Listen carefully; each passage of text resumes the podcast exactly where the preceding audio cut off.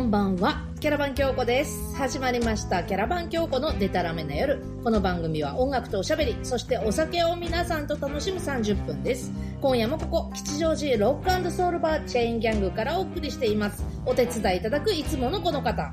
こんばんは。この番組がアップされるのが3月3えー20日で翌3月21日にはよくお話ししております。私が S えー MC をするバーレスク配信イベントオールダットバーレスクボリューム8が行われます。有料配信なんだけどチケットは3月20、20日、えー正午で発販売が終わってしまいました。ナスピーごめん。ということで発信間に合わなかった。間に合わなかった。もうねああでもはい。ほら有料配信システムがよく分かってないから。後見せがあるじゃん。あーでもあのチケットをね先に買っとかないとダメなはず確かいや、そんなことないよ。あ。そんなことないの、うん。ああの大丈夫なの？あの、見逃した人用に、あ見逃し配信別にあった、あるあるあある。そうだったの？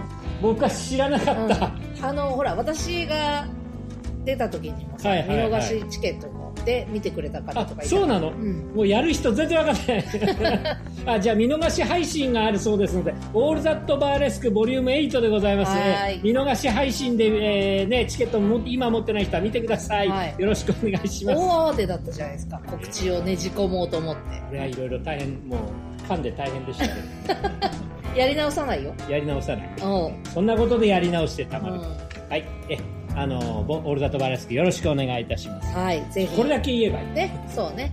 でもごめんね。はい。いつも見てくださってる方ありがとうございます。あのこの番組聞いていただいてる方もいらっしゃるんでね、うんうんそうそうそうありがたいことはい、ねとっても嬉しいです。ありがとうございます。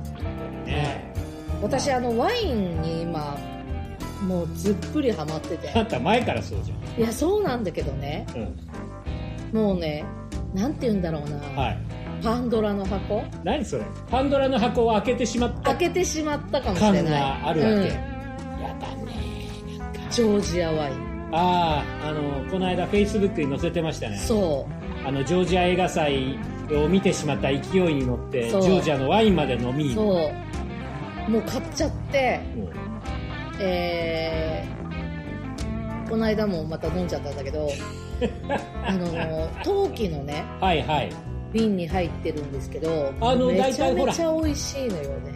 うん、ほらガラスの瓶ねあのワインはそういう風なイメージがあるけれども、お大体向こうのお酒っていうのは、うん、ほらあの要するに地酒なわけですよ日本でいうところの。はいはいはい。だからそんなあのね、えー気取ったグラスとかねあの、ガラスの瓶に入ってるわけじゃなくってうん。なんかこう古いねもう何代も伝わってるような、うんうん陶器のこの大きな器に入ってるのがねワインだったりするわけです。そうそうそう。でなんかこの間飲んだのは、うん。ピロスマニっていう赤ワインなんですけど。ピロスマニ、うん、それはねあのジョージアのうん。代表、ジョージアを代表する画家。絵描きの人がいてええ。その人の名前がニコ・ピロスマニさんっていうのね。はそれにちなんだワインだと思うんだけあなんどか名前聞いたことがあるような気がするのはあのね偶然？日本ではね、はいはい。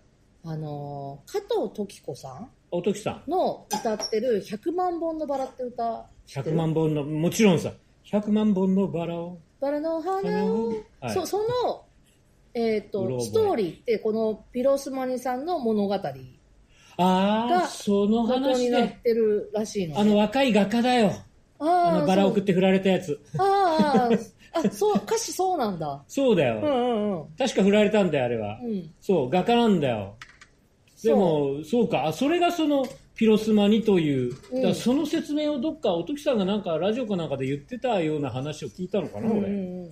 でまあその人の名前がついた、うんえーピロスマニジョージアンワイン、そのあレッドワインっていう、名前をワインに残して、うん。代々その振ったやつをたたっているとそういう。そういうことなの違うの。違うわい。でなんかその振った女優さんかなんかなんでしょ？の絵とかも有名なんだってね、あそうなの、うん。じゃあ本当にあの100万本のバラの逸話というのはとても有名なお話なんだ。そうみたいね。はっはっは、もう間接間接的の間接的の間接的に日本人はおときさんの歌でその話を知るようになったんです、ね、そうだからさジョージアの字の字も知らない。そうさね人は。大体大体うちらはつい最近までジョージアではなくてグルジアだったからグの字だったんだよ。そうそうそうだって私だって、まあ、ジョージアに国名が変わっ呼び方が変わったのは知ってたけど知識としては土地のシーンぐらいしかなかったよ、ね、そうだよ、ね、お相撲さんだよ。土地のシーン頑張ってますけれども今、ねそれがもう映画も見て、発信と一緒にね、映画も見て、で、うちではもう料理も食べ、ワインも飲みの。ジョージア、ジョージアビーキになったのね。そう。いいよ。まあ、いね、なんかね、その、ワイン取り寄せワインを見つけて買ったから、映画を見に行ったわけ。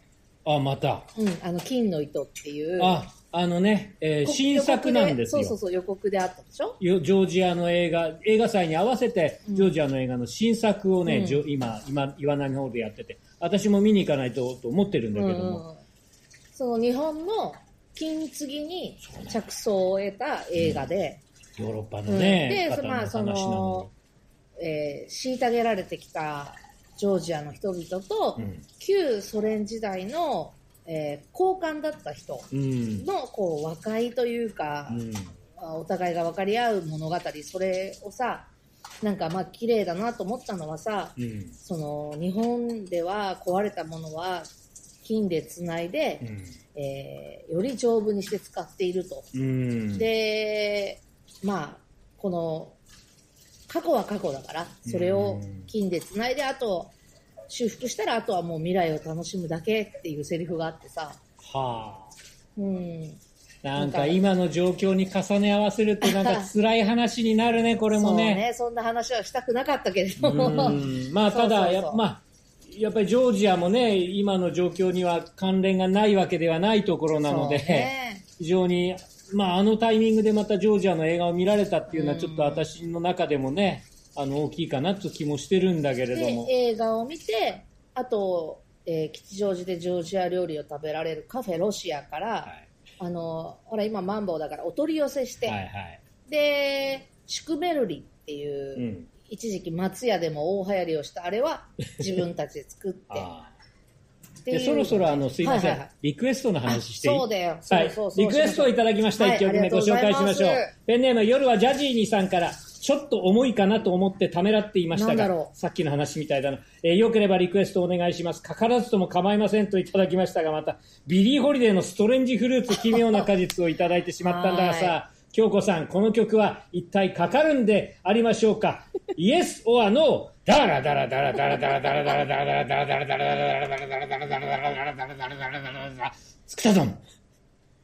Yes はい、もうかからないわけはないですね、ビリー・ホリデーの歌はね。ね。断る理由はどこにもないが、ちょっとやっぱり歌としては重い、重いものではあるんだけれども。そうね。まあでも、今、心して聴きたい曲ではあるかな。ちょっとその辺のなんか時代感覚に合ってしまっているところはあるのかもしれませんけれども、おいじゃあそろそろ行ってみようかな、はいじゃあ、えー夜はジャジーさんからのリクエストをお送りしますビリー・ホリデー奇妙な果実。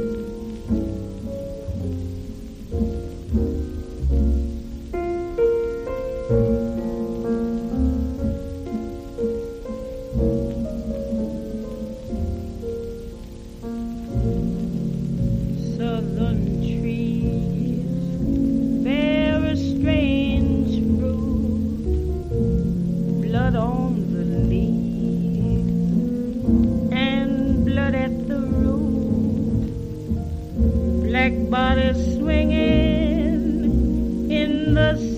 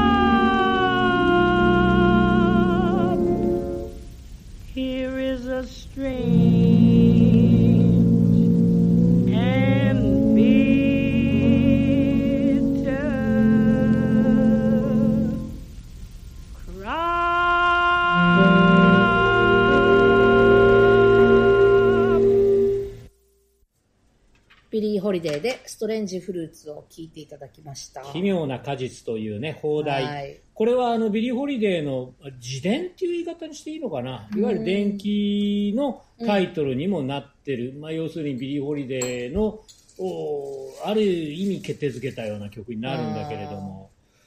あー今もね、ちょっと曲聴きながら、この曲はやっぱり軽々しく扱えないねとそうねいう、あワインいただきましたんで、はい。じゃあ乾杯。ジョージアワインの話したんだからワインを飲もう。飲もうよ。うん。まあ、赤ワインなんか飲んじゃってなんかそ。の根深いそのいわゆるこ黒人差別うん。っていうものがさ、いや、まあ、なんかそれはだから。軽々しくねう、ん。広げるとね、だからもう黒人の方々に限らず、いろんな意味での差別っていうものがいまだにこう、うん。世界中にはびこってるっていうことを考えると、この曲の持つ意味っていうのはすごくこう大きいというかな。うん。大学生の頃初めて聞いてあやっぱなんかそのあよくあるじゃん。スタンダードで暗い曲。あ、うん。なブルージーっていう一言でくくってしまえばそうなのかもしれないんだけど、なんかそのとうん歌詞だなんとなくそういう感じで聞いてたんだけど、うん。こう歌詞を知ってこのねえその内容にちょっとトラウマぐらいショックを覚えてしまいました。奇妙な果実というものが一体どういうものなのかということが分かると、うんちょっとこうね、えー二の句が告げないぐらいのうん気持ちにはなったね、私もね。うんあの、僕はね、あのが大学生の頃だったんだけど、ね。あのどうもうだから35年以上前だよね。うんなんかあのどういういきさつだったか覚えてないんだけどね、もう黒人差別のなんかその写真も交えて本を読みながら初めて聞いたの。あでまさにそのああはいフォルムぶら下がフルーツがぶら下がってる写真もね、うん。強烈だったね。あまああ結結構構そのその木の下には三角のあれの人たちがいるんだよクークラックスクランがいたりするような写真だったんだ。うんうんだからね、いや、結構この曲の解説を見ると、やっぱりそういう、えーまさにその時の写真みたいなものが掲げられていてね、あれはやっぱりちょっと見るのには勇気がいるし、なんでまたその雑誌その本とともそう、にいきさつはね、よく覚えてないの。ああやっぱでもすごいショックだった、うんうんうん。ああそうまあね、、今だったらね、あの、曲聴きながら、あの、ネットで検索して。ああそうね、うん。グーグル、グーグったりととかして、まあ普通だろうけど。うんそうね。当時はショッキングだったな音と映像って別だったじゃない、うん。うん。音は音で聞いて、その物語とか映像っていうのは映像で見るっていうものだったからうね、ん。うん。いやーでも、まあ、でも、結局、この間ね、あの映画の話もしましたけれども、うん。ビリー・ホリデーがこの曲を歌うことで、えーまあ、直面しなければいけなくなったね、現実とか、うん。あと、じゃあ、それはなんでそういうふうになったかっていうことを考えると、アートに残したこう影響っていうのはものすごくあるわけよね。でもこれがビリー・ホリデーの代表曲になっちゃうっていうのもなんか悲しい感じではあるね。いやまた実際ビリー・ホリデーも本当に亡くなるまで実際それほどねあの幸福だったかっていうとそういうわけでもないわけうでさ、ん。あーなんかねあの話せば話すほど、うん。結構気が重くはなっていくんだが、ただ、やっぱりこの時期にこの曲をかけるっていうことは非常に貴重なタイミングだったような気もするしね。ね。あの、うんね、あの、まあ夜はジャジーニさんからいただいたリクエストではありましたが、どんな死も無駄にしない覚悟が必要ってことですよ。まあまあまあまあまあ、うんそうね。うん、そうやってこうね、なんとかちょうどほら、311もね、あったしね。今年も迎えたし、うんうん。こうやってやっぱり引き継ぐべきものは引き継いでいかなきゃいけない。やっぱ収録1回目だ真面目だよね。結構硬いね。まだ、あの、まだそれほど今日お酒入ってない時期ですから。はい、えー夜はジャジーニさんにはですね、えーステッカーをお送りいたしますので、たします。待っててちょうだいっていう感じでございます。重重かったけどもね、あの、うんこのリクエストをもらって、本当に良かったと思ってますんで、うんうんうんあの、重いリクエストでもかかりますからね、やっぱこう、心に刺さる曲はいいですね。よろしくどうぞ。はい。ゼロのつく日は音楽とおしゃべり、そしてお酒を楽しむラジオ番組、キャラバン京子のデタラメな夜。毎月10日、20日、30日、キャラバン京子の YouTube チャンネルにて公開いたします。ぜひお楽しみください。卒業式シーズンですね。あの今日ここ来る前にですね、やっぱり袴のお嬢さん方をね、見かけましてね。はいはいはい。まあ、あの、平たく言いやいいもんですね。でもまあ卒業式できてよかったね、今年はね。そうだね。去年は結構できなかったか。去年、一昨年去年はできたのかもしれないけど、一昨年は完全一なか昨年はったんじゃない？ダメだったか。うん。ね、卒業式ね。あの、これは結構ほら、あの、年代とか、それから、な、な、小学校か中学校か高校、大学とかいろいろ年代にもよるし、うんあとはあの、男女でも考えが違うっていうね。ああ、そうね。あなた、袴着た人袴着た。あ、すごいね。やっぱり着るんだ。ね私は袴あのね、あの、本当身内の話であれなんですけど、はいはい、また。母が教員身内のなんですよ。話多いじゃん。母が教員なのね。ね、であの、よく、よく存じ上げてるであの、小学校の先生ってさ、卒業式袴着るじゃん。え、そう？福井だけ？先生着る？うん、先生がね、着る着る。着るよね。え、九条さん着てた？着てた。東京でも着とった？着てた。先生がね、その6年生の担任だった女の先生は袴を着るのよ。へえ。で、だから、あの、持ってんの。母が。あ、あ、そうか。お母様がその先生の時に着てた、そうそうそう袴があるわけだ。そうそう。だからほら、私が大学生の頃だって、お母も現役だから。あだから、あ、あの、お母さんの、あるからと。袴一式。着物から、袴まで全部あるから、あ、草履まで。あ。うん。全部あるから、あの、送るから、それを着なさいと。で、あんたなんかそんな背格好大して買わないんだから、つって、うん。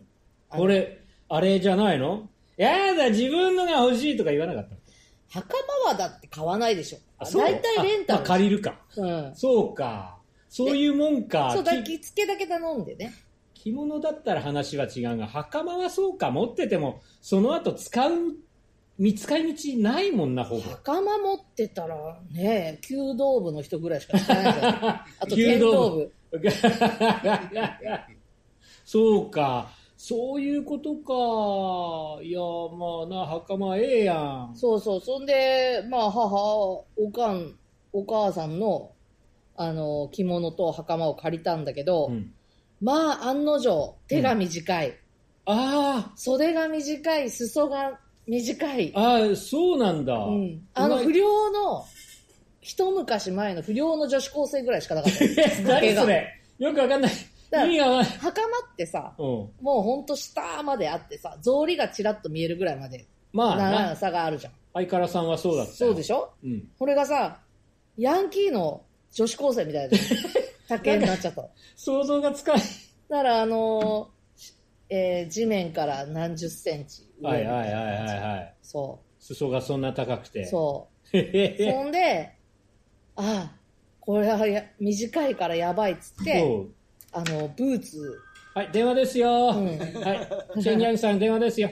ブーツに、うん草履をやめてブーツにして出たの。あ、ちょっとあの、は、はい、そうそうそう、のハイカットっていうか、あの、くるぶしまで出ても大丈夫だよね。ああ、でもあれやん。は、あの、なんだ、ハイカラさんブーツ履いてたよ。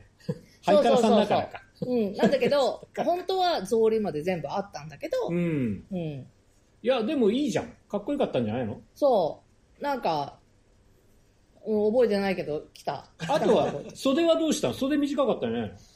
袖はどうでもなるのか？な袖は、まあ短めでも、そんなに、なんか、よっぽどね、肘ぐらいまでとかじゃな なければ、そんなに、肘肘だった、うん大掃除じゃないんだから。そうそうそうそう。あの、なんか、こう、キュッと締めてるわけじゃないんだから、うん。へえ。そうそれで袴着て出た。出ましたよ東京農業大学の卒業式が。うんはい男はだって、全然ね、脳がない話だよ。スーツ。スーツかなんか着てさ、うんあの、あれだ、就職活動崩れみたいなスーツ着てさ、出てりゃいいし。私大体ほら、あの、僕は放送部でしたから、うんうんあの、その後の謝恩会の仕切りで忙しくて、あなんか後輩がね、胴上げしてくれようとしたらしいんだけども、もう恥ずかしいのもあってね、パーッと通り過ぎてね、あ。うんこ。れで謝恩会会場行っちゃいましたよ。後で後輩にブーブー言われてさ、まあちょっと大人げなかったなと今考えると思うね、そういうのは。そう照れねく。さいやん、でもなんか。そうか。でもせっかくそんな胴上げしてもらう機会もないんだからしてもらえばよかった。まあな。うんはい。じゃあ、キャラバン京子のデタラメの夜。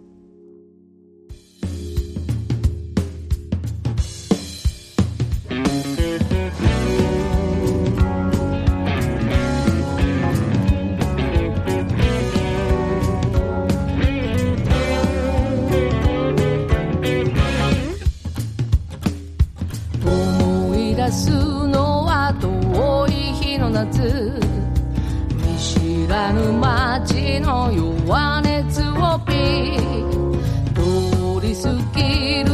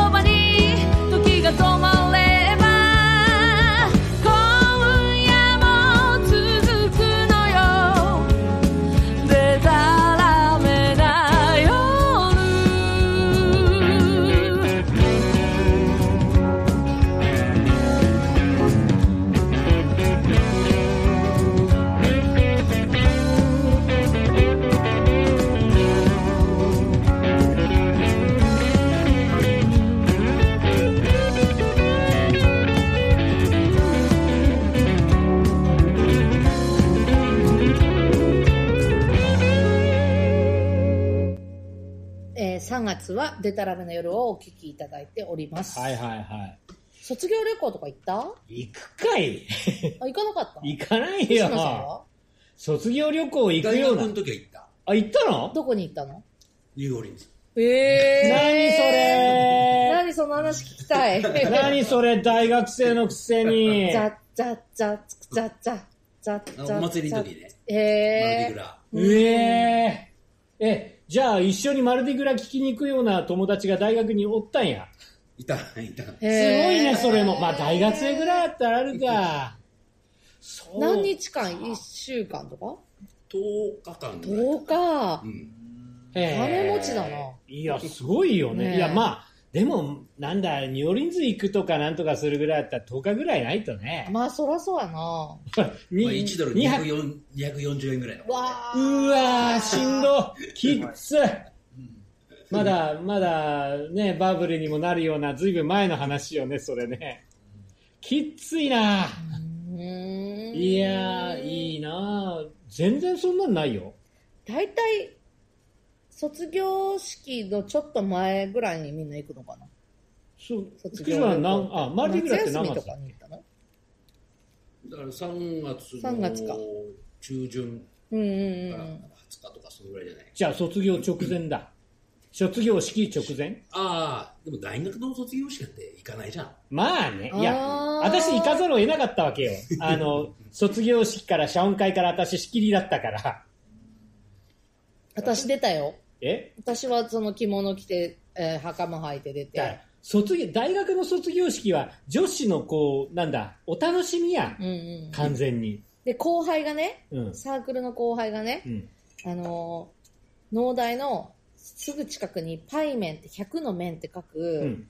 えー豚骨ラーメン屋さんがあるの。えー。それのフルトッピングを卒業生全員にご馳走するって言って、え、卒業生全員って、東京農大卒業生あいやいやそのサークルのあ、サークルか、びっくりした。4年生びっくりした。全員に大学全員に送る。うん。な、あ何者かと。思った。輩、サークルの後輩から、えー。なんだろう、先輩、内藤先輩とか言っはいはいはて、こうせなせにご馳走してくれるって言われて、えいあの、袴、着物でまあまあ苦しいのに、フルトッピングなんてすごいのよ。なんか、お、麺はもちろん大盛りだし。海苔はなんかもう、何もう、手品の花ぐらいふわーってついてるし、そう。えー、なに、豚骨ラーメンだから何キクラゲが山のように乗ってるそう。多分そうだったと思うよ。いいなぁ、羨ましいななんか、それを、なんか苦しいって言って、でも、母親の袴だから汚せないしないし、そう初めてこう、なんつうのこの襟から、うん。襟にさ、うん。ハンカチをかけてう、ん。なんだ昔のあ、レストランの格好みたいな、あの、あの、前掛けみたいそうそうな感じして、そうそう。なんかすごいね。なんか嬉しいんだか嬉しくないんだかそうしんどいんだか全然わかんないな。あれでラーメンを食べましたよ。えーいい後輩を持ったな。はい。僕はあれさ、サークルの後輩から何送られたと思う？あ、なんだろう。卒業式。マイク？違う。